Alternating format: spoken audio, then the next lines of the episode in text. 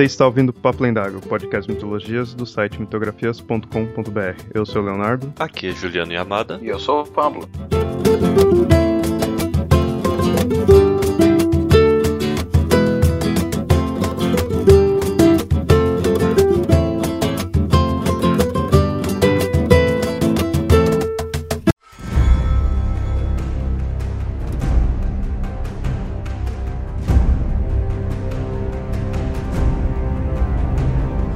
Trágica história de um corajoso herói em volta de um poderoso anel cobiçado por muitos e capaz de trazer a ruína para todos que o possuírem.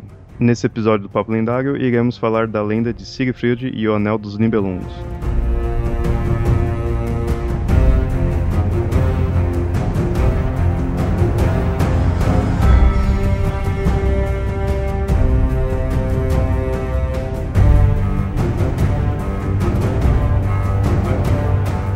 Bom, ouvintes, a gente vai falar da obra O Anel dos Nibelungos, que é do Richard Wagner. Na verdade, são quatro óperas unidas. Vocês ouviram aí na introdução, muita gente deve ter lembrado aí, deve ter imaginado O Senhor dos Anéis, mas isso fica para um outro episódio. No caso, a gente vai falar aí dessas óperas, como eu falei, são quatro e são do Richard Wagner, compositor alemão. No original é Der Ring des Nibelungen. Seria interessante dar uma introdução, falar quem é Richard Wagner, para quem não conhece. Ele não é só um compositor, ele é um maestro compositor. Nasceu em Leipzig, Alemanha, em 22 de maio de 1813. Compositor, maestro, diretor de teatro, ensaísta alemão, conhecido por suas óperas, dramas, e mais conhecido por suas óperas. É, ele popularmente é bem conhecido por essa ópera do Anel dos Nibelungos, pelo menos no nome na história. Em parte até na música, que é uma das músicas tocadas nessa ópera é a que é chamada de a Cavalgada das Valquírias. Ficou conhecido por causa do filme do Apocalipse Sinal, que é tocada essa música. E esse foi realmente também um dos trabalhos assim mais que ele mais se empenhou assim tudo, tanto que ele fez a música durante 26 anos. E foi compondo. E elas são divididas em Vou falar aqui os nomes em alemão e com certeza a pronúncia não seria esse. Das Reingold, seria o ouro do reno. Die Valkyrie, seria a Valkyria. Siegfried. É o nome do herói. E o Gotterdammerung. Com certeza a pronúncia não, não são essas. Fica aí. E esse último, né, chamado de Crepúsculo dos Deuses. No caso, então, seriam óperas independentes, assim, né? Cada um é uma ópera. E só que aí elas se juntam e formam esse quarteto essa tetralogia. Para criar essa ópera, ele se baseou em muita coisa da mitologia nórdica, mas mais exatamente na parte germânica, os contos que estariam ali da Alemanha mesmo. Então você vê os nomes que são os personagens são as versões germânicas. Mas ele se baseou no, no que é chamado de Saga dos Volsungos, em elementos do Eda, que nem a gente tinha falado naquele episódio, né, da mitologia nórdica sobre o, o Eda, e a chamada de Nibelungelied, que ele pegou inspiração para criar o anel, que é o que move a história. Que esse Nibelungelied deve ser a canção dos Nibelungos, né? Que é um conto tradicional germânico do século XVI. Foi feito em cima desses conceitos dessa, da mitologia nórdica, né, dessas sagas, essas histórias. Só que no episódio de hoje a gente vai estar tá falando do Anel dos Nibelungos em si, da história que ele trata nessa ópera. O dele é realmente uma ficção, apesar de ser baseado em ter personagens ali da mitologia. Esses outros já são realmente lendas que eram contadas ali. A gente vai deixar essas outras lendas, essas outras histórias num próximo episódio. Só só um detalhezinho aqui, que eu acho que é interessante a gente ver, que é o seguinte, tem um livro chamado As Melhores Histórias da Mitologia Nórdica, da editora Artes e Ofícios. Contos da mitologia nórdica, e daí no final ele tem uma versão romanceada do Anel dos Nibelungos, da dessa, dessa ópera do Wagner. Uhum. E aqui ele separa cada uma dessas óperas independentes como se fossem atos diferentes dessa única ópera do Anel dos Nibelungos. Né? O que me faz pensar que hoje em dia talvez seja uma, essa compilação da, da, da ópera já exista como uma ópera única, e daí cada uma dessas óperas menores, né, feitas independentemente no decorrer dos anos pelo Wagner, tenha sido somado em atos dessa, dessa ópera única. Se não me engano, ele queria que fosse apresentado tudo, né, de uma vez. E aí acho que até não, não deu para apresentar. Ele apresentou uma parte, o início foi antes, tudo, né, não foi na estreia, assim. foi, foi, antes, né, da, da estreia, qual ele queria, tudo. E, mas o objetivo dele era apresentar tudo de uma vez, mesmo que dividido no, no roteiro, assim, dividido, mas seria uma apresentação única.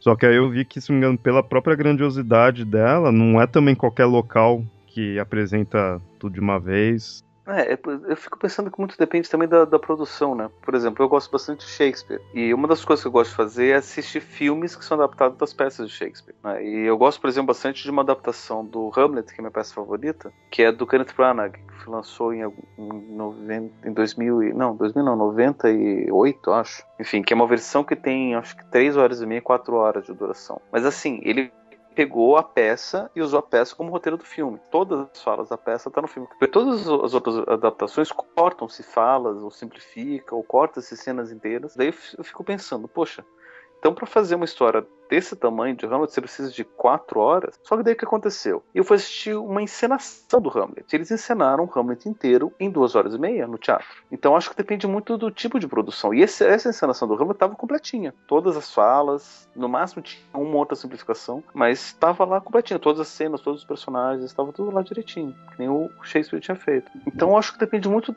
da produção mesmo, né?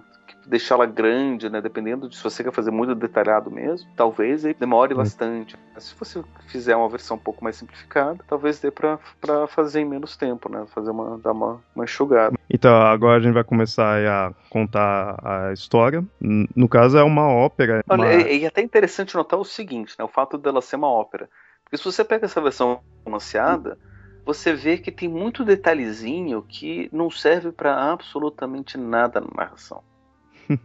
mas que dentro de uma ópera faz sentido, porque uhum. é uma uhum. canção inteira que está sendo feita em cima de uma ninfa que está chegando para dançar na superfície da água. E daí uma canção inteira que está sendo feita para a segunda ninfa chegar e dançar na superfície da água. E, e daí versão, nessa versão romanceada tem toda a descrição de como que a ninfa chega. Mas assim, tá, mas o que, que, tem a ver? É mais legal ver a trama, ver o, o, o, conflito, né, numa leitura romanceada, mas numa ópera talvez não seja, né?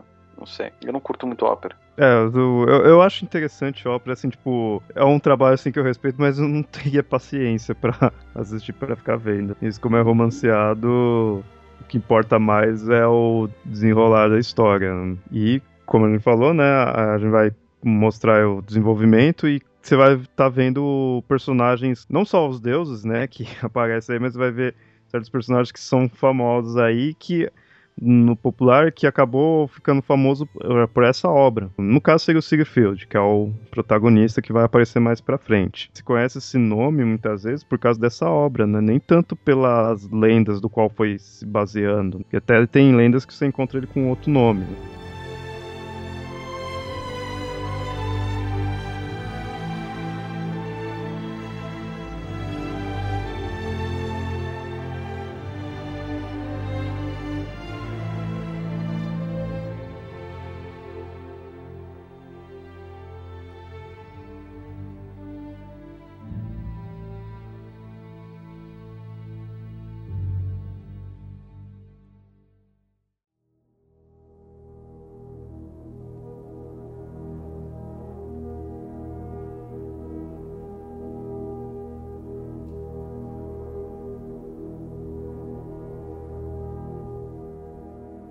Mas então, iniciando essa história, a gente começa no Rio Reno. Rio Reno é um rio lá da Alemanha e por um bom tempo, eu não sei hoje, mas por um bom tempo ele foi bem importante lá. O Reno era um dos grandes rios da, da Alemanha. Eu não sei como é que era naquela época, né? Porque a Alemanha sempre teve um problema com relação ao seu território, né? Porque eram povos germânicos que habitavam naquela, é, naquela região e não era uma coisa bem unificada, né? Uhum. Nunca foi um país, por assim dizer, né? A unidade, da Alemanha como país é uma coisa muito recente. Então você tinha vários povos germânicos germânicos ali, que fazia parte de, de uma toda uma cultura germânica. É, esses, esses, povos, eles, como eles eram muito isolados do, do, do litoral, o Reno ele servia como ligação para o mar e também de, de, ligação entre esses povos, né? Então ele tinha um papel comercial muito grande.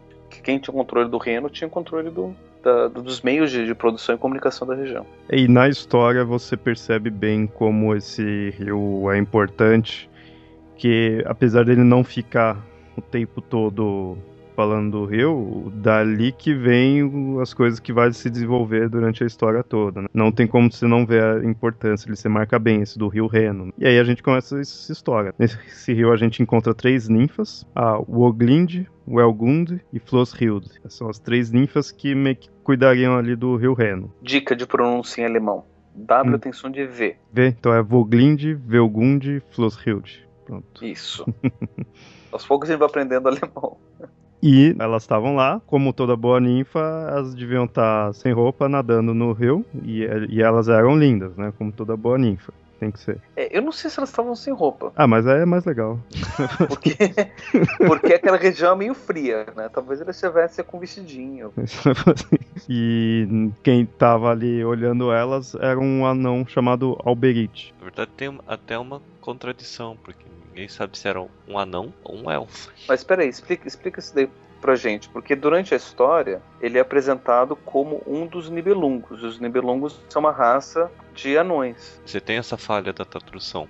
Ninguém sabe se ele era na verdade o rei dos anões ou o rei dos elfos. Mas elfos ferreiros? elfos ferreiros que vivem na, debaixo da montanha mas parece que foi um erro de tradução que ninguém sabia se era um anão ou se era um elfo. É, pelo que, pela imagem que a gente tem, né, de um anão, ele se encaixa até que bem, né? E até mesmo porque a gente tem dentro da mitologia nórdica toda a questão dos anões como sendo justamente essa raça de gente que vivia debaixo da terra. É que é, aí eu acho que de qualquer maneira essa diferença, esse erro, assim, seria anterior ao Wagner.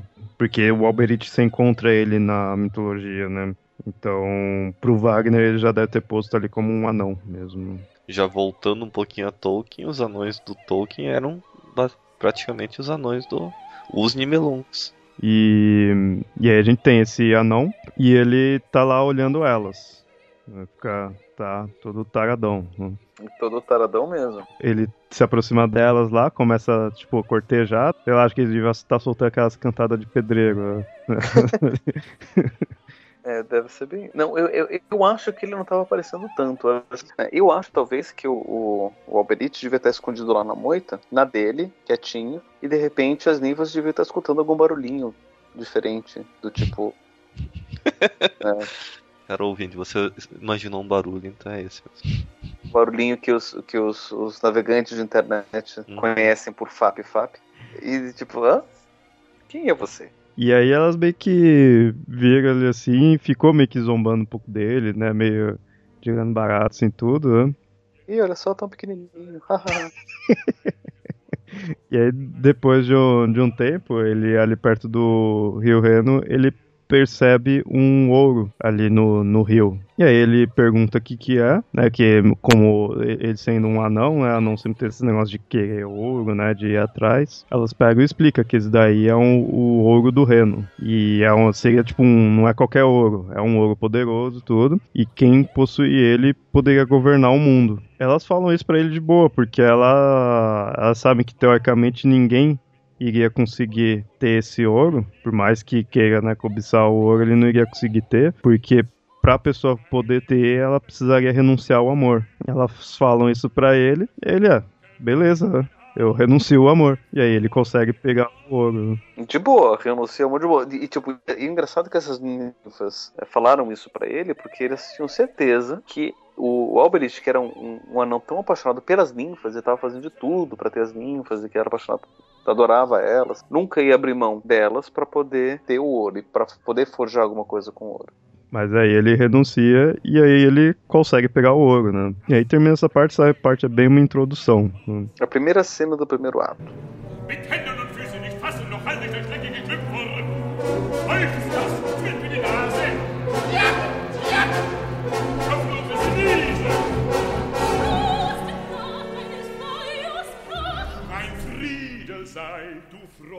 Freuliches Kind.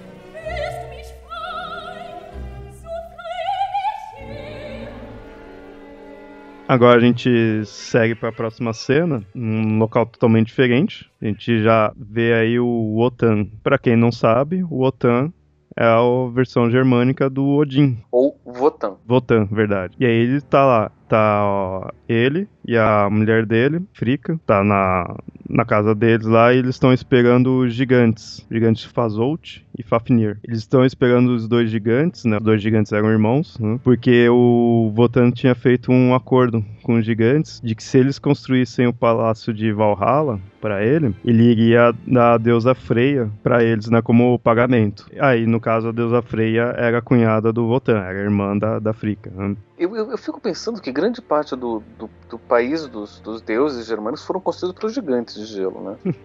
Porque tem aquela outra lenda que, que eles queriam construir um muro também que os gigantes não fossem deixar entrar, e daí um, giga, um gigante disfarçado construiu, né? Não tem, não tem essa história? Tem, tem. Eles pedem para ele construir o muro, né, do palácio deles, e, e aí eles põem também em pagamento a Freia. Só que aí eles falam, porque, porque na hora ele estava disfarçado, né? Nessa, nessa lenda, ele tava disfarçado, eles falam, um cara assim não vai conseguir construir tudo, né? No, no tempo que eles deram, né?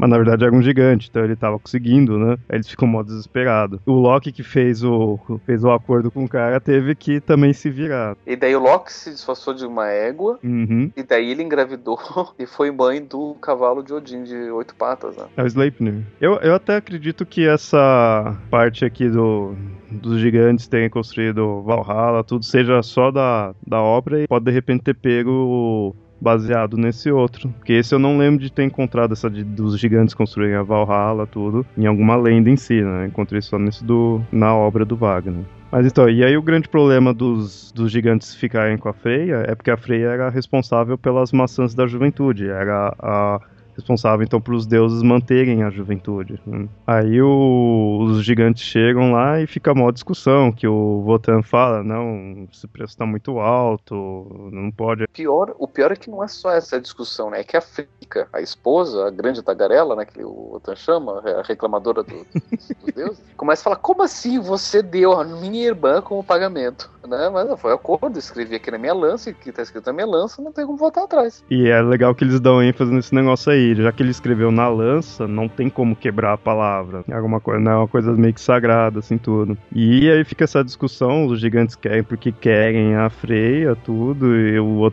Votan batendo o pé. Aí o Loki tava ali, pega e tem uma ideia, né? Ah, vou tentar resolver isso. Aí o Loki pega e fala que tinha um anão chamado Alberic, e esse anão possuía um reino com muito ouro, sabe, era extremamente rico, tinha muito, muito ouro, tinha um anel de ouro. Nesse ponto eles ainda não sabiam do é, anel. É, nesse ponto eles não sabem, é verdade.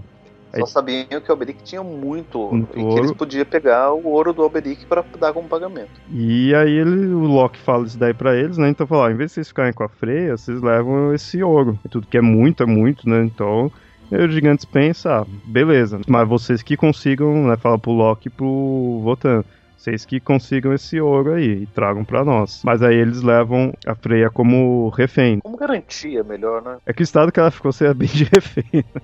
Né? Mas seria a garantia, né? De caso eles não conseguissem trazer o ouro, os gigantes iriam ficar com a Freya. Aí beleza, aí o Loki e o Votan vão no reino dos Nibelungos, atrás do Alberic. E o interessante é que na, na, na descrição do reino dos Nibelungos, parecia que eu tava vendo o Hobbit né? Uhum. Naquela, naquela cena que ele está descrevendo como que é o, o reino lá do, dos anões dentro da montanha, né? O reino dentro, dentro, dentro da montanha. Me esqueci agora o nome.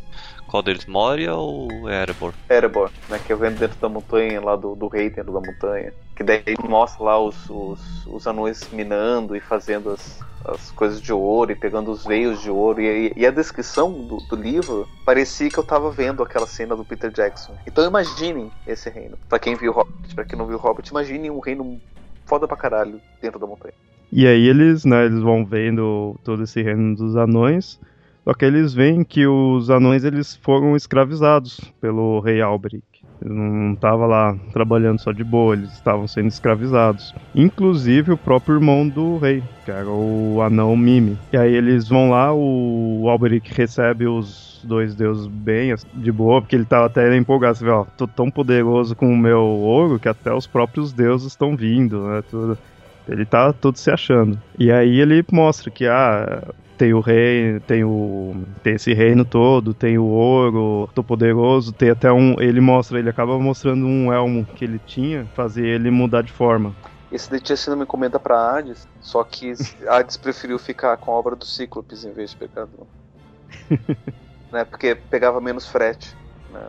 O Cíclope era ele da Rezona Greves. Em vez de ficar mudar de forma, ficava invisível. E aí ele, né, tá se vangloriando aí de ter tudo esse ouro e o, esse elmo. E aí o, o Loki já espertalhão, né, pega e fala, ah, tá, você tem esse elmo aí, vamos ver se é, é poderoso mesmo, tudo. Aí ele vai se transformando em várias coisas, uma hora o Loki pega e fala, quero ver se transformar num sapo. Ele pega e vira um sapo. É, essa, essa, essa hora é engraçada, né? Porque o, o, cara tá se transformando em um gigante, daí num cavalo grande, rápido. E, e, o Loki fala, é, se transformar em coisa grande é fácil, eu quero ver se transformar numa coisa pequena. Uhum.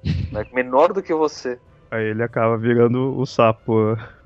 o que é interessante, não é que essa coisa de se transformar, né? Os, o, na, na, mitologia grega, os, o Zeus tinha feito essa brincadeira com, com a primeira esposa dele, né? Daí até que ela se transformou, ele se transformou num sapo e ela se transformou numa mosca. Daí ele conseguiu pegar, capturar ela, né? Então a dica, crianças, né? Quando você vai brincar de se transformar com alguém, não se transforme em coisas pequenas. é, isso é engraçado. O, o gigante que o Mickey enfrentou era mais esperto, pelo menos. Que o Mickey tentou convencer ele a se transformar numa mosca, ele se transformou num coelho gigante. Tá, ele vira sapo e o Loki e o Votan aproveitam isso para capturar ele.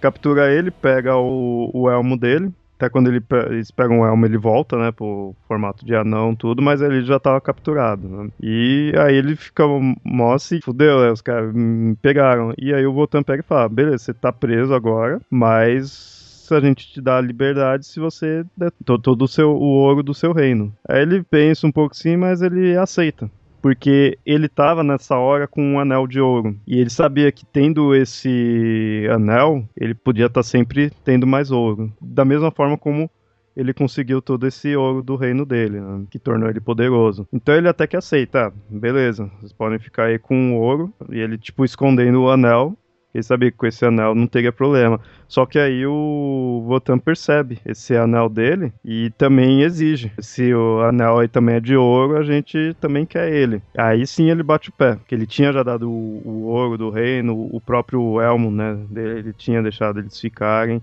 Mas esse anel ele já não queria. O Wotan forçando tudo, ele pegou e entregou o anel para os deuses. Só que ele pegou e amaldiçoou. Ele falou, então, já que eu tô perdendo esse anel, vou amaldiçoar ele. O que fica meio estranho na história, porque a gente não sabe se toda a tragédia que aconteceu a partir daí é por conta da maldição do Alberic ou se o ouro mesmo já era problemático, né? Quando as línguas falam né, que você tem que renunciar ao amor para poder usar esse anel. Dali você já tá vendo que não é um, um, um, um ouro fácil, né?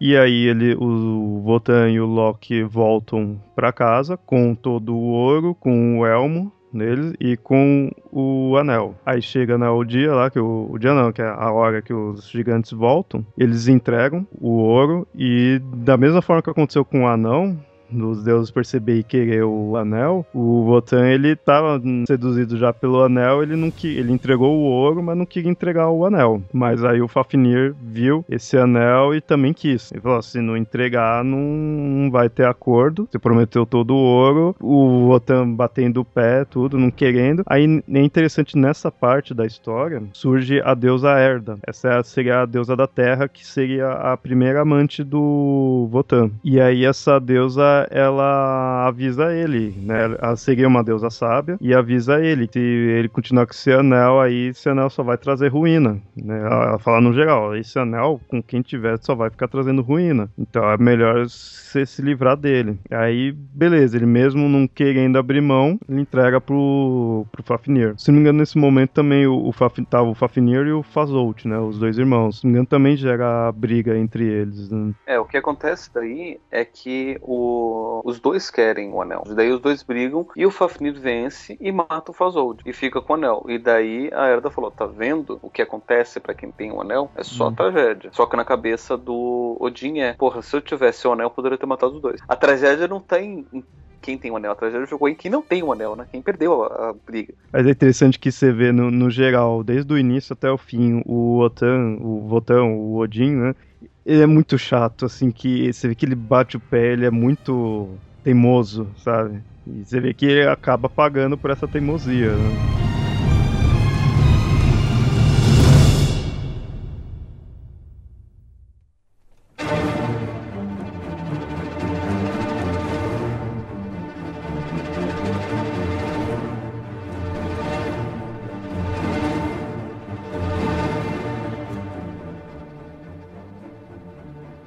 Agora a gente já vai pra outra ópera, que é a da Valkyria. E agora a gente novamente é posto num local totalmente diferente. A gente começa, começa essa ópera a gente vendo o, o Sigmund fugindo numa tempestade. E você vê que ele tá fugindo de alguma coisa. Até o momento que ele encontra uma casa e entra lá, né? Ele meio, não sabe de quem que é, ele bate, ninguém atende tudo, mas ele pega e entra porque ele tá precisando de abrigo. E era uma casa meio estranha porque tinha uma, uma árvore enorme no meio da sala. De repente aparece uma serpente Uma serpente que fala, um relógio que fala. Bem, e pergunta qual que é a senha pra você entrar na casa. Lift Loft Seal, a porta se abriu. tem tudo referência. Ele é recepcionado por uma mulher chamada Siglind. Só que o interessante é que ele não se apresenta como Sigmund. Ele se apresenta como o amaldiçoado. Nesse início ele ainda não mostra o nome dele, né? Quando pergunta ele fala que ele é o amaldiçoado, pra mostrar que ele tava na merda mesmo. né? É o cara sem sorte, Uhum. que é o desafortunado. E aí ele é recepcionado por essa moça, a Siglind. Isso depois de um tempo que acho que ele já tava lá. Ele entrou lá e acabou até adormecendo lá tudo, mas ele é recepcionado depois por ela, né? E aí ela fala que agora ela tá sozinha e tudo, mas o marido dela ia tá retornando, né? Por isso que eu tinha que sair logo. Pouca coisa ele não fez na casa, pra ela ficar com medo do marido. O marido dela chega, o- ela fala o marido dela é chamado de Hu- Hunding, né?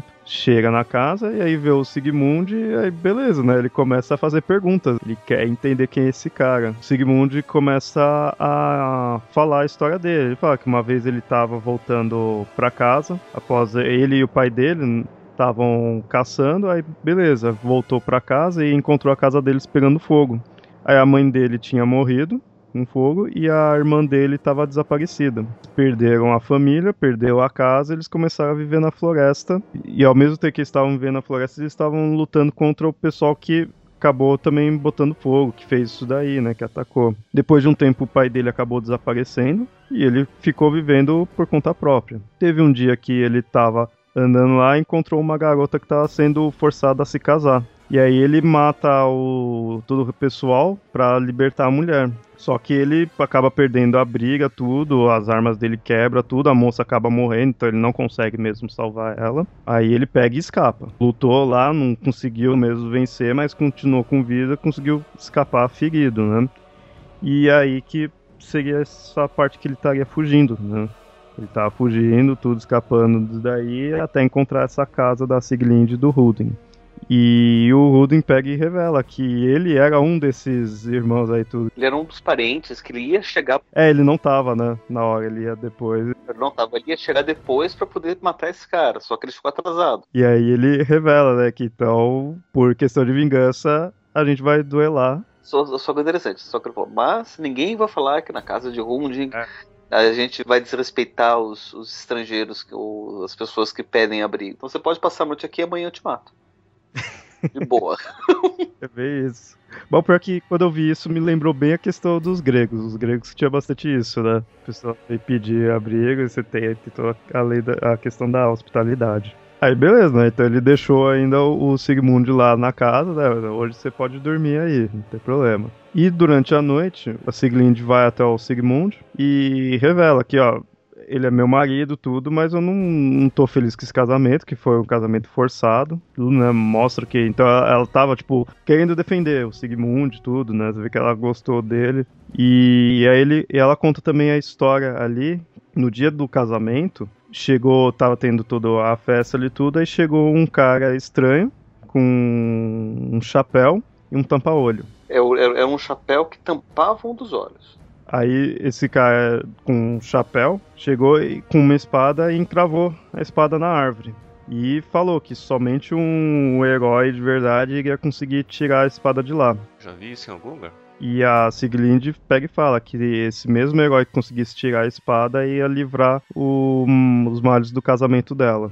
Aí o Sigmund olha ali pra árvore, ele percebe, né, que tava um pedaço dessa espada e puxa a espada e consegue retirar. Já era o de se esperar. Então, e aí o Sigmund retira essa espada, ele consegue retirar, então ele seria, né, esse herói. E aí até por não ser uma espada qualquer, nomeiam ela, colocam o nome dela de Notung. os dois já estavam meio, né, namorando, assim, tudo, já tava o flerte aí, eles acabam dormindo junto. O que é uma coisa estranha, né? Porque não, na leitura, né, você vê o Sigmundo falando. Né, tipo, tudo bem, amanhã eu, eu, você vai comigo que você vai ser a minha noiva e você é a minha irmã. Nessa parte já mostrava que os dois eram irmãos? Eu não lembro. Já, porque uma, um, um, percebeu no outro, né? Na história do outro, né? Porque quando chega, chega naquele momento que ela fala, não, porque eu casei com esse cara porque eu fui roubado quando criança, e daí eu fui forçado a casar com um dos caras que me roubou. E daí quando apareceu o, esse cara daí que deixou a espada no, na árvore, eu senti como se ele fosse meu pai. Ele tava lá vestido com pele de lobo e fez a descrição que o Sigmundo tinha feito do pai dele. E o Sigmundo tá, então se a gente tem o mesmo pai, então você é minha irmã. Você tem a mesma história, então eu sou o Sigmundo, é você é o Sigmundo, então você é meu irmão. Então, ótimo, você é minha irmã e você vai ser minha noiva. E tá de boa. Nós voltamos pro Egito. é que aí mostra, né, que ela era a irmã desaparecida, né, que ele tinha contado na história dele. E aí eles acabam né, dormindo de forma incestuosa. Eles acordam no outro dia, né? Acorda antes da, da luta. Se não me engano, ela tinha dado um negócio pro Rudin dormir mais um tempo, né? Ele acordar atrasado, tudo. Então eles acordam antes do marido dela e conseguem sair lá da casa. O Rudin acorda, vê que os dois saíram, começa a ir atrás. Aqui corta, a gente vai para outra cena, onde mostra o Votan e a Brunhilda. Brunhilda, no caso, é a principal Valkyria do Votan. A gente já até fez um, um episódio sobre as Valkyrias, né? Explicando certinho, a gente chega a comentar da Brunhilda, tudo. As Valkyrias eram as fi filhas do Votan, e, e, elas eram carregadas de ir lá e pegar os heróis que morriam em batalha e levar para mais para frente lutar junto com os deuses. Levava para para Valhalla e lá eles poderiam continuar lutando, treinando, porque daí no dia do Ragnarok eles estariam do lado dos deuses. É só. Você quer mudar um pouquinho de assunto, mas não era Brunhilda que o Pernalonga vivia se fantasiando? Tem um, um episódio que é ópera, que é ele que é o Pernalonga e, e o Hortelino. Aí a ópera com, com os dois, tudo. Vai ficar aí o, o link aí, tudo. Então, e aí o Votan e a Brunhilda estão observando isso daí que tá acontecendo com o Sigmund. O Votan pega e fala pra Brunhilda, ó, vai lá e proteja o Sigmund. Porém, vem a mulher do Votan, a África. Reclamar de novo. É, veio reclamar, veio encher o saco do Votan falando que não, ele não pode ficar protegendo o Sigmund, porque ele tem que punir o casal, porque eles fizeram, foi adultério e incesto. Porque a Frika é a deusa dos casamentos, né? Hum. E se o Votan defende o, o Sigmund, ele tá defendendo esses crimes que são o adultério e o incesto, e não pode, o casamento tem que ser em cima de tudo.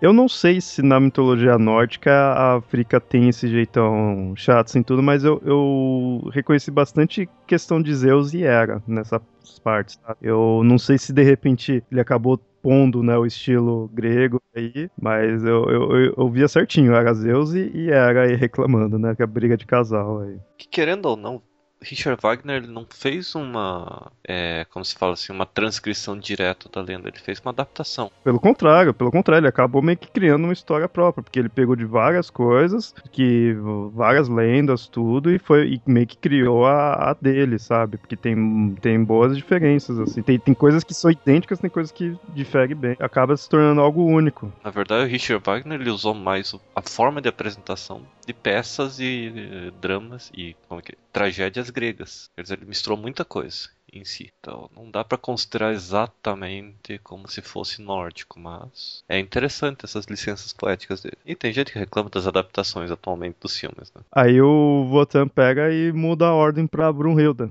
Ele fala, não, então não protege ele não. Vai ter essa luta aí dele com o Rudin, você vai lá e, e faz ele perder a, a luta. Aí ela mostra assim, pô, não, né? Não, tá errado você ficar me pedindo isso daí. Ele bate o pé, não, você tem que fazer, isso é minha ordem, você trabalha para mim, você é minha filha, você tem que acatar a ordem. Ela, ela fica com o pé atrás, principalmente porque o, o Sigmund é irmão dela também, né? Porque os dois são filhos de Odin. E não só isso, né? Porque tem toda uma história que o, o Sigmund e a, a Siglinde seriam os primeiros de uma raça de filhos de Odin, né? Uma raça de humanos filhos de Odin. Então tinha todo um motivo pra, né, ir seguir. É, e se, e se eles morressem, se ele morresse, não ia ter mais quem seguisse, né? Quem... Ainda mais porque assim, ele estava grávida do Sigmund, então ela ia crescer sem pai, o, aliás, o filho da Sigmund ia crescer sem pai, então ia ter todos os motivos lá. E ela tentou justificar e o, o, a minha esposa falou que não, então é não. Então criança, bem, não. A esposa falar alguma coisa, obedeça. a Brunhilda vai lá sabendo, ah, então vou ter que fazer o Sigmund perder, né? Aí beleza, começa a batalha entre o Sigmund e o Hudin, né? Ele encontra ele. Aí ele percebe a Valkyria lá, só que ela vê a coragem do herói do Sigmund, então ela não, não, não vou matar ele, né? Não, não vou fazer com que ele perca. É, não é só isso, né? Porque como o, eles são irmãos, o Sigmund podia ver a, a Brunhilda. Uhum. O Hildug não. E o Sigmund falou: então você vai me ajudar, porque eu sou seu irmão né? Então você não pode ficar contra, contra o sangue, né? Ah, então eu já não queria mesmo, né? Prejudicar o cara, então já que ele tá me pedindo, então vou ajudar. Aí ela realmente então acaba quebrando a ordem do pai dela, né? O Votan vê isso, fica furioso, vai lá e desce até a batalha. Nesse momento ele quebra a espada com Sigmund, é interessante que ele quebra a espada dele com a lança dele. Você vê que é importante na história que isso vai ter repercussão mais pra frente. Ele usa a lança dele para quebrar a espada. Desarmado, o Sigmund acaba perdendo a luta e acaba morrendo. Interessante que o Rudin matou o Sigmund, só que o Votan ficou também furioso, porque era filho dele. No, no, fundo, o Votan não queria, né? Mas teve que fazer isso. Então o Votan fica furioso com o Rudin ter matado o filho dele e acaba matando também o Rudin. Nesse caso todo, o Brunhilda consegue salvar a Siglinde. Tava ali, né? Tava junto com o Sigmund, ela consegue salvar ela. Nessa parte específica da ópera, a gente tem a Cavalgada das Valquírias. É a música mais famosa né, dessa ópera toda, que o pessoal mais conhece.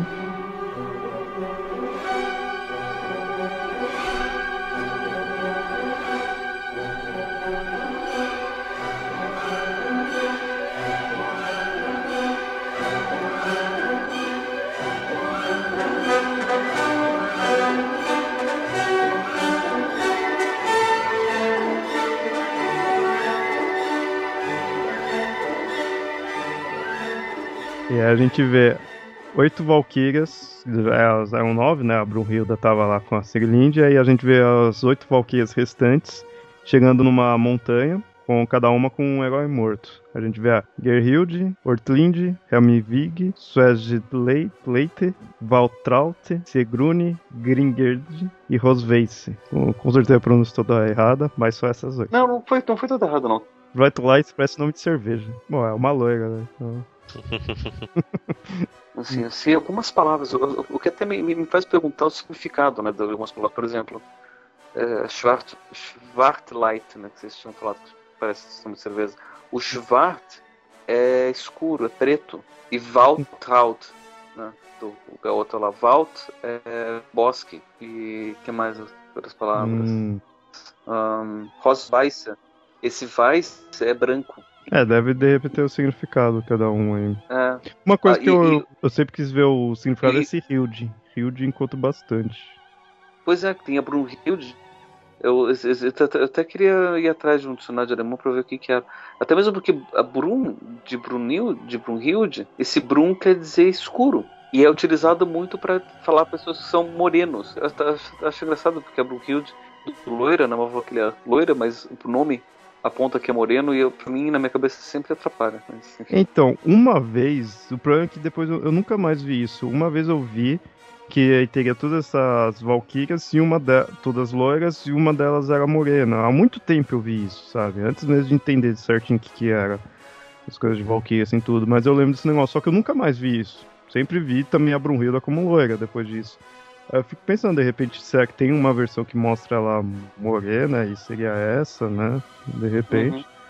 Mas voltando à história, então, aí estaria todas essas as oito Valkyrias, tipo, estaria voltando do trabalho delas, né, ali tudo, com cada um com um herói. E a Brunhilda chega com a Siglinde. E aí ela explica o que aconteceu e pede ajuda para elas. Mas as irmãs dela ficam mó assim, né? Tipo, meu, a gente não vai quebrar a palavra aí do nosso pai, tudo elas morrendo de medo, né, do Votan. A Brunhilda vê que não tem muito o que fazer, ela deixa a Siglind partir. Só que aí, antes disso, a Brunhilda fala para ela, você tá grávida do Sigmund, né, da noite vocês dormiram, e essa criança vai ser um herói, tudo, meio que tudo o que ia assim acontecer com o Sigurd. Ela, ela fala, né, seu filho vai se chamar de Sigurd e vai ser um herói tudo. Né? Aí a Siglind sai, né, consegue fugir, e o Votan chega, pé da vida com a filha dele, né, pra ter quebrado, né, toda a, a ordem dele. E aí ele fala, então agora você vai ser punida por isso. Aí o que, que ele faz? A punição dele é tornar ela humana e colocar num coma, numa montanha, e essa montanha é cercada por fogo. E ela mostra assim, putz, vou virar humana, né? Seria meio que até pior que a morte, assim, tudo, né? E ela fala, ah, mas então pelo menos que deixe um herói vir até mim, tudo, pra, pra pelo menos ter algo digno ainda. E ela pensou, se eu ficar lá, não vou ter poder nenhum, não vou ter força nenhuma, qualquer idiota vai poder me pegar e vai me ter como esposa. Né? O primeiro selvagem vai fazer isso comigo. Ela falou, olha, você não pode deixar isso acontecer, né? Porque senão vai ser uma desonra, inclusive, para os deuses, né? os seus filhos. Imagina eu ter filhos de um selvagem qualquer. E daí ele consegui, ela conseguiu convencer Odin para falar com Loki, para que Loki fizesse essa, essa defesa de fogo, para que só um herói que não tivesse medo, que fosse digno, pudesse então salvar a Brunhilde e se casar com ela. Lembrando que o Loki ele era um deus muito ligado a essa questão de fogo. Então, aí a, acaba tendo essa punição do Votan com a Brunhilde, ele deixa lá, ela presa, humana, né? Não é mais uma deusa, não é mais uma valquíria, e só iria ser acordada quando um herói viesse para torná-la como esposa. E aí termina esse, esse ato, né?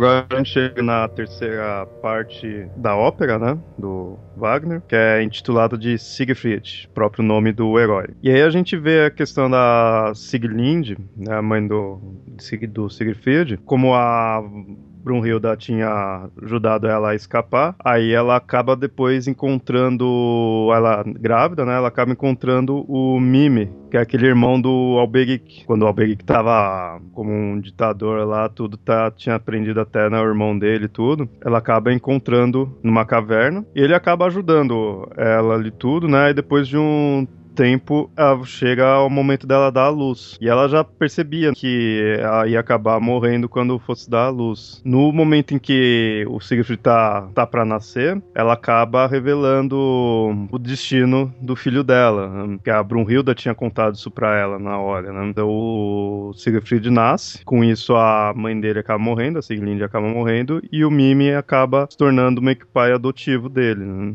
Só fazer uma recapitulação. O porquê que a mãe dos, do Siegfried morreu? No parto. Mas era um acordo? Não, complicações no parto. Naquela época era comum. É que assim, eu só tô fazendo um paralelo. Lembra muito a história do próprio Feanor. O Feanor, quando nasceu, a mãe dele morreu logo em seguida. Mas era um pouco modificado. Ela falou que quando deu a luz ao Feanor, ela gastou toda a energia que ela tinha para dar a luz a vários filhos em um só. Aí ela morreu por causa disso. Mas talvez seja uma ilusão, não sei, eu acho muito similar isso. E o Tolkien gostava dessas lendas. Tolkien pegou muita coisa daí, né? Então, então não há de se duvidar que possa também ter vindo isso. Que querendo ou não, o Siegfried e o Fëanor tiveram paralelismos e em finais trágicos. Bom, numa história onde tem um anel que cobiça e corrompe as pessoas, qualquer outra similaridade é o de menos, né? É verdade. Então, e aí o Mime, ele como falei, né, ele acaba sendo o pai adotivo do herói, né, do Siegfried. E, e aí vai mostrando que aí vai passando o tempo, Siegfried já grande, né, tudo, e o Mime ainda cuidando ali deles, morando naquele local ali da caverna. É interessante que, pelo menos na versão do qual eu li, o Siegfried é muito chato. Ele é muito, muito chato, meu. Você não fala que ele ser um herói, porque ele toda hora fica. Assim, você vê que ele fica se achando, ele toda hora fica dando esporro no, no pai dele e tudo. Ele é a simbologia do herói que pode, o herói arrogante, aquele que sabe fazer. É, ele é muito arrogante. Mas todo herói é assim, gente. Que herói não é assim? É o herói clássico, mas foi essa arrogância que destruiu o Siegfried no futuro. Olha o spoiler aí. Eu não vou contar ainda. Só que é interessante que assim, a gente vê o Siegfried tava hum, dessa forma arrogante, mas ainda seria um herói, porque na verdade você vê que o Mime cuidava dele, mas o Mime também não era bonzinho nada. O Siegfried toda hora ele tira o barato do Mime ser covarde e tudo mais assim, só que no fundo o Mime ele tava meio que usando o Siegfried pra conseguir o anel do, de poder, caso que a Siglind tinha contado, né, a seria o destino né, do herói e tudo. E aí ele tava meio que cuidava do Siegfried, mas não era por amor, assim, tudo, né? Por amor paterno, não, é porque ele queria, né? Vou usar o Siegfried pra ir lá combater o dragão e depois eu faço um jeito de pegar o anel. É interessante que sempre mostra que o Siegfried ele vive, viveu ali com o pai dele na caverna, então ele realmente não conhece hum, tipo o mundo, né, ao redor. Então ele tipo não, não tinha medo de nada, assim tudo. Ele mostra que tem os filhos, né, era parecido com os pais e o e ele não tinha nada a ver com o pai dele, porque o pai dele era um anão. Né? Mime era o anão. E aí ele acha estranho, você mostra bem essa questão dele não conhecer o mundo, dele não entender direito as coisas. Que ele ficava vivendo ali na caverna com o pai dele. E o pai dele estava sempre tentando criar uma espada, né? O Mime que tentava criar uma espada para ele, só que sempre ele ia lá ver a espada, a espada tava uma merda. Ele batia, a espada quebrava. Ele não, o Mime não conseguia criar. Esse daí o que aconteceu? A espada original do do Sigrid, ele tinha tava quebrado, né? Do, do Sigrid não, do, do Sigmund, estava quebrado. E o que que o Mima estava tentando fazer era simplesmente colar as partes quebradas. Né? Então nunca dava certo, porque qualquer coisa que batia quebrava no mesmo lugar. Né? As, as, os remendos não funcionavam. Reforjar uma espada a partir dos fragmentos, quando ela é quebrada de forma transversal à lâmina, é praticamente impossível. Porque quando você forja, isso também é forja japonesa, mas outras as culturas usam uma forja parecida. A lâmina ela fica em paralelo com a, os cristais de, de, aço. Quando ele se quebrava, é como se você quebrasse madeira. Você não tinha como consertar. Era humanamente impossível. Passa-se esse tempo, né? O Mimi criando o Siegfried tentando criar as espadas e não conseguia. Aí chegou um certo dia que o Siegfried deu uma saída, tava só o Mime sozinho lá na caverna, e chega um andarilho de chapéu e tampa olho. Já sei, o nome dele é Quarta-feira. e aí ele começa a fazer com o Mime um jogo de adivinhações. E ele pergunta o que tem no meu bolso. né, essa, essa, a história é um pouquinho mais complexa, na verdade, né? O cara começa a puxar assunto e o Mime não quer conversar com ele. É, é que, é, que, é que nem quando você tá na rua, você, quando a pessoa, a pessoa quer ficar puxando conversa e sabe aquelas pessoas chatas. Você tá na fila, assim, aí a pessoa quer né, puxar conversa, quer falar de qualquer coisa e tudo, e você não tá nessa tá pé da vida e tudo, que enche o saco. Tava igualzinho. Isso me lembra uma piada. Isso me lembra uma piada que tem tudo a ver com, com, com a história. Um cara tava no avião sentado do lado de uma loira e ela queria descansar. Daí ele tentou puxando a conversa, não, não sei o que. Ela, ah, não sei o que e tal. Ele falou assim, ah, então então vamos fazer assim, então a gente fazer um, um jogo com você. Eu faço uma pergunta para você, você tenta responder, e você faz uma pergunta para mim e eu tento responder. Se eu faço uma pergunta e você não souber responder, você me paga 5 reais. Agora, se você faz uma pergunta e eu não souber responder, eu te pago 100 reais. Um cara crente que ia saber todas as respostas. Daí ela fala, tá, vamos, aceito. Ele perguntou, então tá, então qual que é a capital da Turquia? Ela falou, ah, não sei qual que é a capital da Turquia. Tirou 5 reais e deu pra ele. Daí, tá, agora é só ver. Daí a loura falou, tá. Que animal tem três patas, quatro bicos, sete orelhas, dois rabos e mora embaixo da terra. Ele ficou pensando, pensando, aí pegou um livro que ele tinha, procurou, daí pegou o celular, entrou na internet, né, nesse louco dia, e daí procurou e não achou nada. Falei, ah, desculpa, não, não, não sei qual que é. Ah, tá aqui 100 reais, né? Daí, vamos, beleza. Então aí, qual que é a resposta? Ela tirou 5 reais e falou, também não sei, Tom. é, tipo, tipo de coisa, tá, vamos, vamos brincar só pra parar com essa mas foi, foi bem assim, o, o Mimi aceitou já pro cara parar de encher o saco. Foi bem nesse nível, assim. Aí ficou o jogo de adivinhação e aí o, até o aposta, né, no caso aí, foi até maior. Ainda mais porque o Mimi tinha muito mais a ganhar do que a perder. O Andarilho, ele, aposta, ele, se não me engano, ele aposta a própria cabeça, assim, né, ele deixa espaço assim do lado e falou, se eu tiver alguma coisa que eu não saiba responder, você pode cortar minha cabeça, né? A versão que eu conhecia, que tinha me contado há muito tempo atrás, que na verdade foram era assim, o Andarilho ele tinha apostado a cabeça se ele perdesse. Se ele ganhasse, o Mime teria que ouvir um conselho dele. É que eu não lembro onde é que eu vi, se foi num livro, num filme, eu não lembro. Que era assim, o Andarilho chegava e falava, se você ganhar, você pode me matar. Se perder, você vai ter que me ouvir. E realmente o Mime acaba perdendo. Tudo que o Mime perguntava pro Andarilho, o Andarilho sabia responder de boa. Mas aí o Andarilho começou a fazer as perguntas e o Mime acaba perdendo esse jogo. E aí chega no final, então depois que termina aí o jogo, que o Mime perde. Aí eu não lembro se nessa versão que eu vi tinha esse negócio do conselho ou se uma das perguntas estava relacionado ao que ele iria falar pro anão. Na versão que eu li, o anão ele tava simplesmente tentando se livrar do cara. Só que daí no final, quando ele fez essas perguntas, ele passou, putz, eu podia ter perguntado coisas que fossem úteis para mim. E eu perdi perguntando coisas idiotas que qualquer pessoa ia saber. E aí o Andarilho pega e acaba revelando pro anão que a única pessoa que poderia forjar a espada que ele tá tentando criar todo esse tempo seria a partir do, dos restos né, da Notung lá ele ia, o único que poderia forjar ali seria alguém que não tivesse medo. E aí depois desse, dessa, desse jogo, dessa conversa, tudo, o Andarilho acaba indo embora e depois o Siegfried volta. E aí o Mimi se liga, né?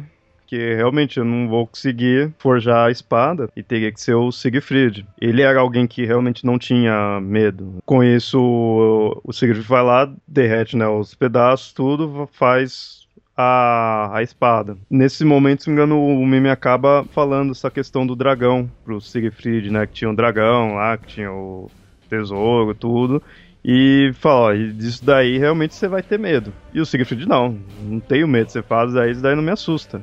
Mas, tipo assim, não tô assustado, mas quero ir lá, porque, assim, vai ser uma aventura. O anão falava do dragão pro Siegfried, o Siegfried via o, dragão como uma aventura, né? E agora ele tá com a espada, então ele, beleza, vou partir pra matar o dragão. É beleza, aí ele vai os dois lá pro, pra onde ficava o dragão, só que só o Siegfried realmente entra ali na toca do dragão. O Mimi fica mais atrás, né? Meio que dando aquela ideia de, de covarde, né? Ali, não, não vou chegar. Mas era, ele era covarde realmente, mas era o plano dele porque ele queria queria que o Siegfried matasse o dragão, depois ele dava um jeito ali de é, acabar com o Siegfried e pegar o anel. O Siegfried vai, enfrenta o dragão, consegue derrotar, e aí um sangue do dragão acaba espirrando no Siegfried e ele acaba lambendo sangue. Que na verdade foi assim, ele viu, além de tomar banho no sangue, ele bebeu.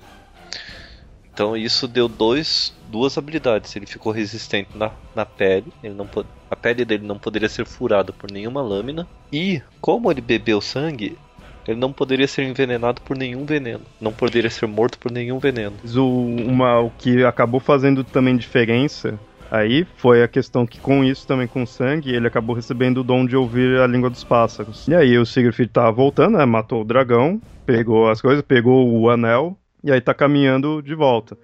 No caminho de volta, ele começa. Aí que ele se toca, né? Que os pássaros estavam falando ali, ele tava entendendo. Só que é uma coisa, né? Da mesma forma como todo herói, todo herói invulnerável tem um ponto fraco. E ele teve um também. É que ficou a folha presa nas costas dele exatamente no, atrás do coração. É o único ponto fraco dele. Isso a gente vê também outros heróis, né? Com, com essa questão, né? Herói invulnerável com uma fraqueza mortal. Né? O Aquiles era o mais, mais óbvio, o Shiryu. Ah, não, esse é outro. O Balder, né, também acaba tendo algo nesse tipo. Super-Homem. Quanto mais poderoso é o herói, mais simples é a fraqueza dele. Isso foi sempre algo mitologicamente que a gente que os quadrinhos e a cultura pop herdaram nos dias de hoje. E então, e aí o Siegfried tá voltando né, logo depois de ter matado o dragão, e aí ele percebe, né, que tá entendendo a língua dos pássaros, e aí vem um pássaro e alerta ele. Fala que, ó, você tá pra ser traído aí, você tá confiando aí no seu pai, né, no, no mime, no que cuidou de você, mas fica de olho que ele vai acabar te traindo. Só que ele ganhou também, com, além de ouvir o, o som dos pássaros, ele conseguiu, ele ganhou o dom de ouvir a verdadeira intenção das pessoas por trás do que elas falam. Então, quando o mime falava com ele, partir daquele momento ele conseguia entender de fato o que, que ele queria dizer. Exato, porque aí ele encontra o Mime, né? E o Mime toda aquela questão, ah, que bom, você conseguiu matar o dragão, né? Legal, tô aqui, vamos comemorar, tá uma bebida aí para você. Só que na hora com esse Sidon ele percebe que na verdade ele tava dando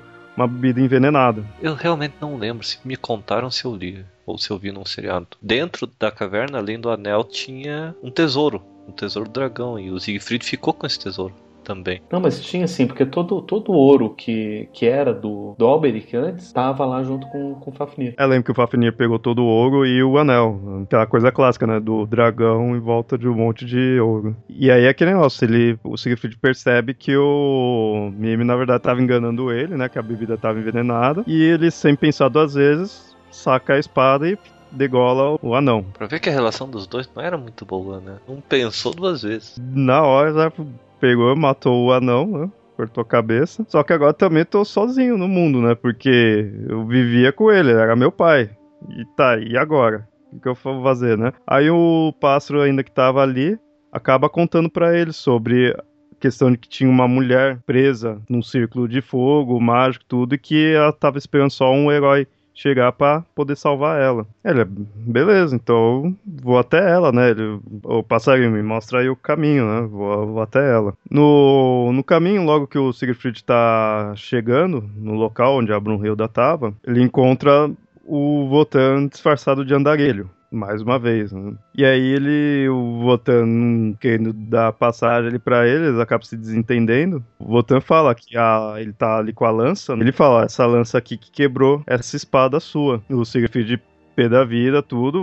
Não, vou passar, ele querendo e até a Brunhilda. E só que aí dessa vez, como eles desentenderam, o, o Siegfried vai para cima e dessa vez ele que quebra a lança do Votan. Votan vê que tá desarmado, bom, não tem mais o que fazer, então siga em frente. Isso daí de quebrar a lança dele é meio que mostrando o mal, tudo que já tá acontecendo, que a, a Herda, né, a deusa da terra, ela tinha avisado o Votan que ele quebrou, conseguiu quebrar a arma do, do deus supremo, né, isso é bem essa ideia. O Siegfried continua, consegue passar tranquilo pelo círculo de fogo, encontra ali o corpo da Brunhilda. Quando ele vê ela pela primeira vez, ele começa a sentir medo, ele começa a ter a sensação estranha, ele percebe que o que ele tá sentindo era medo. E ele, mas ele mesmo ele fica né, fascinado pela beleza dela e tudo mais, e acaba beijando ela, ela acorda. Aí ele explica tudo quem ele é, explica que estava né, destinado a isso daí. A, a Brunhilda lembra dessa questão da que ela tinha falado que só um, um herói tudo ia até ela, então ela acaba se entregando a ele. Com os dois juntos termina essa parte da história.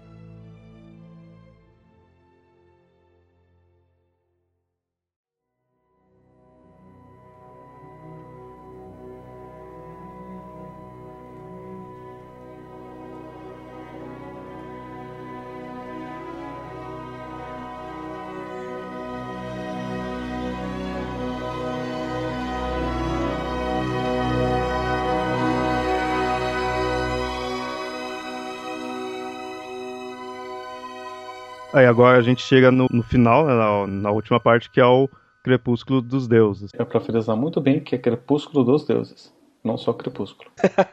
Essa última parte inicia com o Sigurfield tava ali junto com a Brunhilda dizendo, ó, amo você, tô, quero estar com você, mas eu também quero conhecer o resto do mundo, né? Vou atrás de aventuras, mas não se preocupa que eu volto para você. E aí o Sigurfield pra provar que ele ia voltar, provar o amor, amor dele por ela, deixa o anel que ele tinha conseguido do dragão com ela. Nessa parte da história a gente muda totalmente de local. Agora a gente tá num reino do rei Gunther. Esse rei ele tinha uma irmã chamada Gutrune e um meio-irmão chamado Hagen. Hagen, pra saber como é que fala é só lembrar do sorvete. Hagendas. Ele tinha esse meio-irmão e esse meio-irmão ele era filho do, do anão Alberic. Ele era lá do começo. E é interessante nessa parte, quando você vê a conversa do Gunther, do Hagen tudo, e, a, e até com a irmã dele, mostra que eles já conhecem a fama aí do Siegfried, conhece a questão da Brunhilda, sei lá, dá a entender que passou tempo mesmo aí, né? Ele fica até meio estranho, assim, não explica como que eles conheceram né, toda a lenda do Siegfried, assim, tudo, né? A fama dele. Mas a- aí eles estão lá conversando, tá, os três, né? Os dois irmãos e o meio-irmão. Eles queriam que o Gunther se casasse com a Brunhilda. Só que aí eles falam, beleza, mas e o Siegfried? Como que ele vai fazer? Aí eles bolam um plano de criar uma poção para que o Siegfried perdesse a memória. O Siegfried, nas aventuras que ele estava tendo pelo mundo, acaba chegando no- nesse reino e ele é bem recebido. Ah, né, o pessoal vem com maior hospitalidade, não precisa questionar você é um herói, ele conhece seus feitos, tudo, você, você matou o dragão, tudo. Então ele é bem a questão do herói, então ele é bem recebido. Aí logo que ele chega, entrega essa poção pra ele, ele toma e quem entrega até é a Gutrune. Ele toma, já perde a memória e isso daí também iria fazer ele se apaixonar por ela. Ou seja, o plano deles era o quê? Fazer o Gunther conseguir a Brunhilda e o, a irmã dele, a Gutrune, se casar com o Siegfried. Com isso, como o Siegfried agora estava apaixonado pela Gutrune, então eles estavam livres ali para ir até a Brunhilda e de certa forma acabou se aliando, né, ao, ao rei Gunther, né? Falou, "Ah, agora teoricamente você é tipo meu irmão, assim, vou me casar com a sua irmã, tudo, né? Então eu faço parte da família. Aí o Gunther, beleza, mas ainda você vai casar com minha irmã, mas eu, eu também tenho que me casar, né? Então agora quero ir atrás da Brunhilda. Só que assim, ela tá lá numa montanha, cercado pela, eh, por chamas. Não vou conseguir passar. Você que é um herói, acho que você consegue. E você tem toda essa fama e tudo, né? Você não tem medo de nada, tudo. Você conseguiria, você pode me ajudar nisso? O Siegfried nesse momento não lembra nada da Brunhilda. Então, né, nem conhecia só pela lenda, né, que todo mundo conhece. É, não, beleza, vou te, eu te ajudo. Aí, como que eles resolveram isso? Lembra que tinha aquele, anel, aquele elmo que fazia mudar de forma, que o, o Alberic tinha, depois acabou passando pro Odin, do Odin ele passou pro Fafnir, e o Fafnir tava lá com o elmo. Como o Siegfried derrotou o Fafnir, ele acabou pegando todo o tesouro, o anel e esse elmo também. Então ele usava esse elmo. Aí o que, que o Siegfried fez? Põe o elmo, fico na forma do rei, né, do rei Gunther, consigo passar pelas chamas, vou lá e pego a Brunhilda. Né, lá mesmo eu já peço ela em casamento. Ele vai, ele chega até a Brunhilda, disfarçado de Gunther, a Brunhilda acha meio estranho, né, peraí, que ela percebe que alguém tá retornando, então ela- que alguém tá vindo, então ela acha que é o Siegfried. Mas aí ela vê uma aparência de um cara que ela nunca tinha visto, que ela nem conhecia. Mas aí o foda é que ele conseguiu passar por ali tudo. Aí ele leva ela meio que à força pra, não, se vou levar você pro meu reino, eu consegui passar aqui, então eu tenho direito que você seja minha esposa. E aí ele retorna com a Brunhilda lá pro reino. A Brunhilda, quando chega lá, ela vê que o Siegfried tá lá. E ela vê que o Siegfried não tá tipo, nem dando bola, assim, pra ela, sabe? Ela acha muito estranho, ela totalmente sem entender, né? Aquilo ela fala, putz, o Siegfried me traiu, ele falou que ia voltar, não volta agora, olha pra mim como se não conhecesse nada, mas aí ela tem que baixar a cabeça e casar, né, com o rei, já que ele tinha forçado ela a fazer isso. É interessante que enquanto o, o Gunter tava indo pra lá, tudo que passa esse tempo entre ela voltar e ser o casamento, a gente vê que o Alberic, ele tá ainda tendo contato com o filho dele, com o Hagen. E aí você percebe que tudo isso daí não era só um plano para trazer a Brunhilde e o Gunter casar, era também um plano para eles conseguirem esse anel. O Hagen ia pegar esse, ia pegar o anel e entregar pro pai dele. Pergunta, o anel agora tava na mão do Siegfried, né? Na verdade, o anel agora tá com a Brunhilde, porque quando o Siegfried foi partir para as aventuras aí que acabou encontrando o reino, ele tinha deixado para mostrar o amor dele, para mostrar que ele iria voltar, deixou o anel com a Brunhilde. Vocês percebem que o Hagen que ficou pondo pilha tudo nessa essa tramóia aí deles irem até a Brunhilde fazer o Siegfried também, né, perder a memória, porque no fundo ele queria o anel que tava com ela. Como a Brunhilda tava assim com o Sigurfield, né? Ela tá, considerando que ele tinha traído ela, né? Pelo que ele fez ali tudo, prometeu tudo e não fez nada. Ela pega e fala: Não, o meu marido não é o, o Rei Gunter, não é esse cara. Meu marido é o Sigurfield. Ela começa a falar que o Sigurfield que tava com ela. E, tipo, começa a falar isso publicamente, sabe? Começa a sujar a imagem do rei. Aí o pessoal, assim, né? Não, aí abafa, né? O que tá acontecendo. E aí quando eles estão mais ali na. Só entre eles, tá o Gunter e o, e o Hagen falando: Ó, e agora? Sua honra tá ferrada, né? Você precisa dar um jeito aí pra recobrar sua, sua fama e tudo. Senão você vai ficar com fama de outra coisa, né? Putz, e agora? O que, que a gente vai fazer? A gente vai ter que matar o Siegfried. É o único jeito. E a Brunhilde acaba concordando com isso. Se sentiu traída pelo Siegfried, ela acaba concordando. Só que eles ficam assim, pô, ele é um herói. Ele é praticamente invulnerável. Como que a gente vai fazer isso? Aí a Brunhilde pega e revela a fraqueza que ele tem, que é a que a gente falou, né? Tem um ponto nas costas de qual ele é vulnerável. Eles, ah, beleza, então vamos partir aí, né? Aí eles, pra preparar tudo o plano, eles falam, ah, vamos caçar, né? Vamos fazer uma caçada. Aí vai o Gunter, vai o Hagen, tudo, e vai o Sigurfield, vai o pessoal, tudo, né? Fazer a, a caçada. No momento que o Siegfried tá distraído, o Gunter ele sempre tava meio assim, porque o, é, na história mostra bem que o Gunter, mesmo tendo feito todas essas coisas, ele tava tendo uma amizade com o Siegfried e vice-versa, que o Siegfried tinha esquecido né, da vida anterior dele. Como eu falei, ele tava considerando como se fosse um irmão. Então o Gunter ele sempre fica meio assim, né? Pô, mas vou matar ele, o cara. Eu tô chamando ele de irmão agora. E o Hagen lá botando pilha, ó. Você vai ficar com uma fama, você tem que fazer isso, você vai ficar com uma fama. Na hora até o Gunter vacila, o Hagen vai lá, pega uma lança e enfia nas costas do Siegfried. E acaba matando o, herói. Acertou em cheio a... o único ponto vulnerável, que era um, uma marca de uma folha. E é, e é, engraçado assim que a marca ela tem exatamente o mesmo tamanho da, da lâmina de uma lança. Parece que ela foi feita para encaixar com uma lança. Como se dissesse, o teu destino é esse e pronto. E aí eles retornam da caçada, e aí até a Gutrune, ela fica mó assim, né? Meu marido morreu, né? Se não me engano, ela não tava né, sabendo aí. Quem tava sabendo aí era o Gunter e o Ragnar, que tinha feito, e a Brunhilda, que acabou ajudando, né? Contando ponto fraco. Então ela fica mó assim, puta, meu marido morreu, o que que aconteceu? Aí eles tentando desviar, né, assim, o assunto, dar alguma desculpa. Não, foi um javali que atacou, alguma coisa assim. Aí uma hora o Hagen não aguenta, pega e explica, e fala mesmo.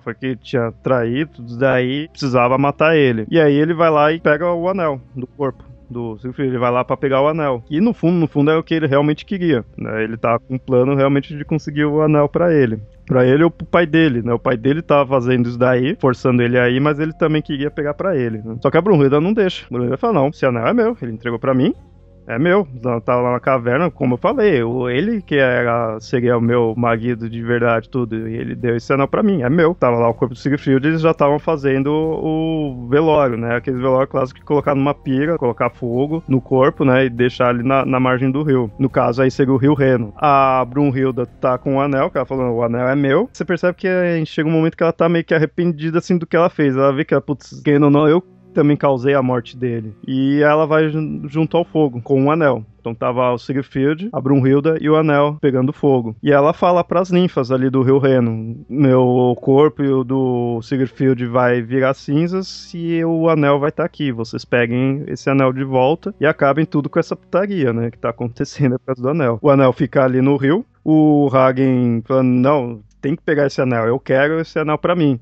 Vai lá, pula no rio para pegar as ninfas acabam fazendo ele se afogar. A velha história da ganância em excesso. A ganância em excesso pode tirar a tua vida. Nessa parte até meio bizarro, assim, tava ali no rio, o, pegando o, o corpo lá pegando fogo, ficou só o anel, o outro se, se afogou tudo. Só que a maldição do anel, ele acabou fazendo com que o próprio palácio ali do reino também pegasse fogo. Agora fica grande dúvida. Como é que o Poseidon conseguiu esse anel?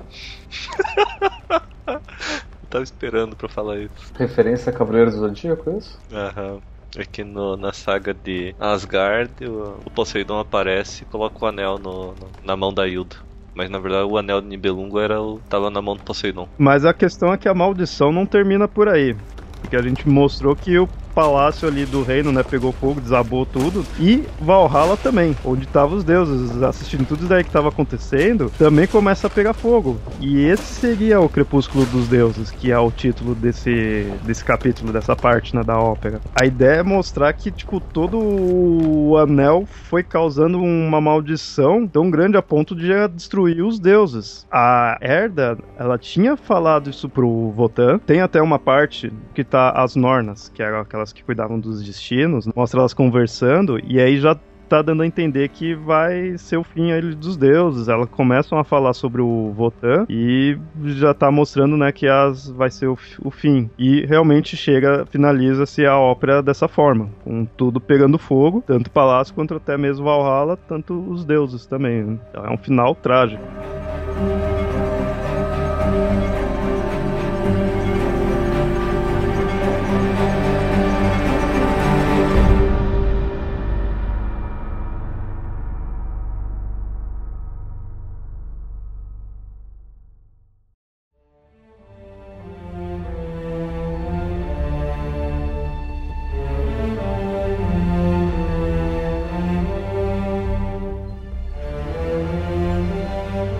Interessante você ver que eles põem o Crepúsculo, o fim dos deuses, que é bem famoso aí dos nórdicos, ser todo o negócio do Ragnarok, e desde daí eles apagam e põem isso daí, ó. Os deuses acabaram assim, né? Ele, ele criou uma coisa própria. né? E é interessante também que a, a história, ela de certa forma você vê que ela começou e acabou meio que da mesma forma, na questão de começa no Rio Reno, começa com o anão ali descobrindo o ouro e com as ninfas. E termina assim. Um outro anão, não sei se mostra que ele era não, mas era o filho, né, do, do anão, do Alberic, tentando pegar o, o anel, mas aí as ninfas não deixam, então termina também com o Rio Reno e as ninfas. Fechamento de ciclo mesmo. E tudo volta a ser como era antes. Só que dessa vez sem os deuses. Só que aí seria o final, os deuses se retiram. E eu não lembro exatamente, mas se não me engano, depois de tudo ocorrido, nunca mais os deuses agiram diretamente. É, isso na lenda, né? Na lenda, na ópera. Na, na verdade, na ópera dá a impressão que tem- os deuses vão embora. Que nem como eu tava falando, a história começa e acaba com as ninfas. É interessante ver que elas acabam sendo importantes, mas não mostra a origem delas, não mostra. Elas não têm nenhuma conexão com nenhum outro personagem. Que aí você vê que é muito comum os personagens terem conexão. né? Tipo, Brunhilda, filha de, do Votan, o. Um é filho de não sei quem, é irmã de não sei quem, tudo. As ninfas do Rio Reno não tinha, não mostra ligação nenhuma com elas. Tem uma, uma parte que elas mostram, né, que o pai delas que tenha confiado a guarda o ouro ali do rio para elas. Mas também não mostra quem seria esse daí. Tem algumas análises que o pessoal diz que na verdade elas seriam filhas do próprio Rio Reno. Você vai imaginar o que é? Sei lá, de repente é filha de Votan, né? Já que Votan também é pai da Brunhilde, tudo assim, mas não. Tanto é que tá lá tudo os deuses pegando fogo lá Valhalla e elas estão lá felizes porque pegaram o anel de volta. Estão lá nadando no rio, então mostra elas separadas dos deuses. O destino das ninfas era diferente do destino dos deuses. Tanto que elas não estavam à mercê do Ragnarok. E como eu falei, essa questão elas não tinham ligação direta assim com os outros personagens, mas os, os outros personagens da história eles mostram bastante ligação familiar, assim, até. Uma coisa que é interessante analisar, que tem bastante questão de irmãos. O próprio Votan e o Loki, lembrando que na mitologia o Loki ele não é irmão de Thor, ele é irmão do Votan, mesmo sendo de criação. O Mimi e o Alberic, que é os dois anões, eles eram também irmãos. A própria Fricka e a Freya, né, que é no início da história, que é a mulher do Odin, e o outro seria a cunhada de Odin. Ela é irmã, né, da mulher do Odin, a Freya. A, Si- a Siglinde e o Sigmund, né, apesar de eles terem tido uma relação, eles eram irmãos também. e ambos eram né, filho do, do Votan. Os dois gigantes que pegaram o anel lá, o Fafnir e o Fasolt, também mostra eles sendo irmãos. E o Rudin, quando o Sigmund matou lá outras pessoas lá e o, foi para casa da Siglind, lembra que era, o pessoal era tudo irmão do Rudin. O Gunther, a Gutrune, o Hagen também eram irmãos. E o próprio Sigurd, apesar dele teoricamente ser um filho único, ele fez, ele acabou se unindo com o Gunter quando chegou lá no reino que ele perdeu a memória, um pacto meio como se fosse tivesse virado um irmão. Uma coisa interessante que nem eu tinha falado antes que o Sigurd era chato pra caramba, e realmente eu, eu lendo a história assim, meu, é muito estranho esses personagens que assim, eu, eu tava gostando da história, tava gostando dos personagens, mas não tinha ninguém ali para você se identificar, você se prender, sabe? Você queria torcer. Porque era tudo, tudo um bando de filho da puta, assim, tudo queria, pensava só neles. O Sigurd, por mais assim que ele se mostrasse como herói, ele era arrogante. E outros personagens era até pior. Mostrava que parecia que iria ser um personagem com uma boa índole, não. O próprio Mímico, ele pô, ele criou o Sigfrid, ele ajudou a, a Siglind lá ter o filho, né? ele tinha né, sofrido por causa do irmão dele, que prendeu ele, então você acha que ele teria uma boa índole. Não, ele tá usando o Siegfried só pra pegar o anel. O próprio Votan, o rei dos deuses, tudo assim, ele mostra bem a parte é, mesquinha dele, né? Por quando ele pega o anel, é interessante que mostra bem isso daí. O anel acaba com o pessoal, não, não tem como, né? Isso era um paralelismo que ocorria em quase toda a mitologia nórdica. Se você olhar até os, os heróis mais simplórios, como por exemplo o Beowulf, ele tinha essa mesma característica, ser um herói arrogante. E é interessante que, assim, é, até que é comum, assim, atualmente ser essa questão assim de um herói é arrogante, mas muitas histórias que você pega, coisa de ficção mesmo, em filmes, livros, assim, tudo você pega o herói é arrogante, mas aí ele vai lá e ele sofre alguma coisa por causa dessa arrogância dele, quebra as pernas dele, e aí agora vem a humildade, né, assim tudo. Do Siegfried não, do Siegfried ele era arrogante, encontrou o reino, tudo, e morreu. Não tem a questão dele se redimir, não, ele morre. Porque assim, a gente tem que considerar as diferentes culturas. A, cultura nórdica ela tem lá os valores dela. Com certeza de lá para cá mudou muita coisa, teve todo o processo de cristianização e Inclusive os próprios mitos foram mudados. Só que é interessante que no, no, no mito grego mesmo, essa coisa da, da arrogância, ela, ele aparece dentro de uma coisa chamada de ibris, chamada de arrogância, que é um pecado para os gregos antigos. E se você era muito arrogante, geralmente essa arrogância era de um ponto de vista dos mortais que eles se achavam melhores do que os deuses ou que não precisavam dos deuses. Isso era pecado da Ibris. E isso tinha um castigo, que era Nêmesis. Então todo herói que era arrogante, que dizia que não precisava dos deuses, era castigado. O maior exemplo deles, dessas histórias, é a do, do Sísifo, que ele achava que os deuses eram desprezíveis, não precisava deles, né? se achava melhor do que os deuses, né? digamos que ele se colocava numa posição quase de de um ateu dizendo, ah, Deus, os deuses não existem, os deuses isso, os deuses aquilo. E daí Zeus, não gostando disso, foi castigar ele com a morte. Só que daí ele enganou a morte duas vezes, né? E por ele ter zombado dos deuses, enganado a morte duas vezes, ele foi castigado para empurrar uma pedra no Tártaro. Só que sempre quando ele chegava no topo com a pedra, a pedra rolava para baixo, ele ia lá de novo e foi condenado à eternidade a ficar fazendo isso. Ou seja, uma tarefa inútil. E também é o caso de um herói, supostamente um herói que morre e tem um destino idiota por conta da arrogância dele. É interessante você falou essa questão do mito grego, se comparou com o mito grego, porque eu já eu vi análises sobre isso e realmente também quando eu tava lendo a que eu também eu li na versão romanceada da ópera, assim, eu não sei se de repente é parecido mesmo sendo culturas diferentes, ou se de repente o Wagner ele tenha posto elementos que seriam mais comuns da cultura grega, como que nem essa questão do Votan andar toda hora ali como andarilho, tipo um mendigão assim tudo, né, ficar andando disfarçado, isso era bem comum para os gregos, né? Era muito comum os deuses fazer isso. A questão também no início que tem do Votan brigando com a África, a gente já falado, eu lendo aquilo lá eu via, meu, isso daqui não é Votan e Frica, é Zeus e Hera, sabe? Aquele, aquela briga de casamento, né, dos dois. E é interessante assim, isso daqui é uma, foi uma ópera, foi criado pelo Richard Wagner, a história né, criada dele, ele se baseou em muitas coisas da, em, da mitologia nórdica e de várias coisas diferentes ali da mitologia, do Eda, do, da canção dos Nibelungos, tudo, e montou esse daí. Então tem diferenças e semelhanças com outras lendas. A gente vai deixar para um próximo episódio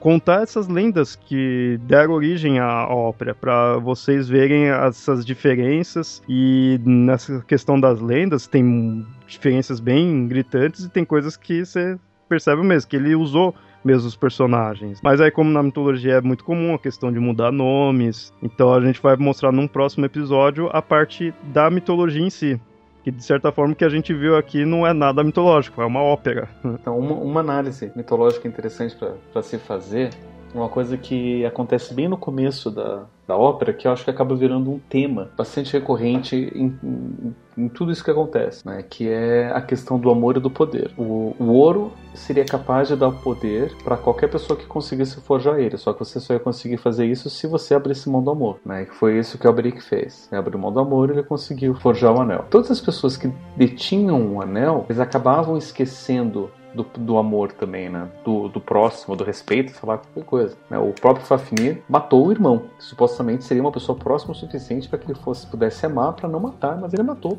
por conta do poder. E daí depois o próprio Sigurd ele abriu mão do poder em nome do amor. Então daí eu tem o caminho contrário e enfim é, essa, essa luta entre amor e poder estão sempre juntos. É interessante notar que um notar que onde tem um o outro não existe. É passar aquela ideia bem tipo assim do da ambição do egoísmo da arrogância em tudo né? Você não eu quero o anel você não quer deixar azar teu nem que eu te mate independente do que você seja meu né? Pode ser meu irmão mas não eu quero o anel. Você vai me impedir eu vou te matar né? exato porque assim, onde tem poder não tem amor, e onde tem amor não tem poder.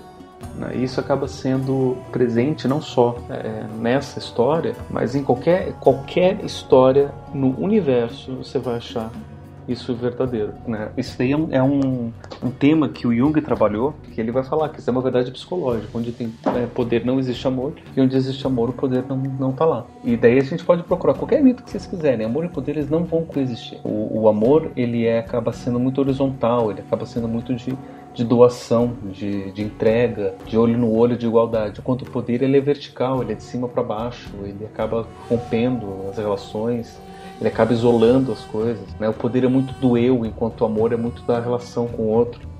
Né? Então, o amor e o poder eles acabam tendo é, características que elas são opostas. Por mais que você tente juntar os dois, não dá para trabalhar os dois juntos. Né? Ou você ama ou você domina.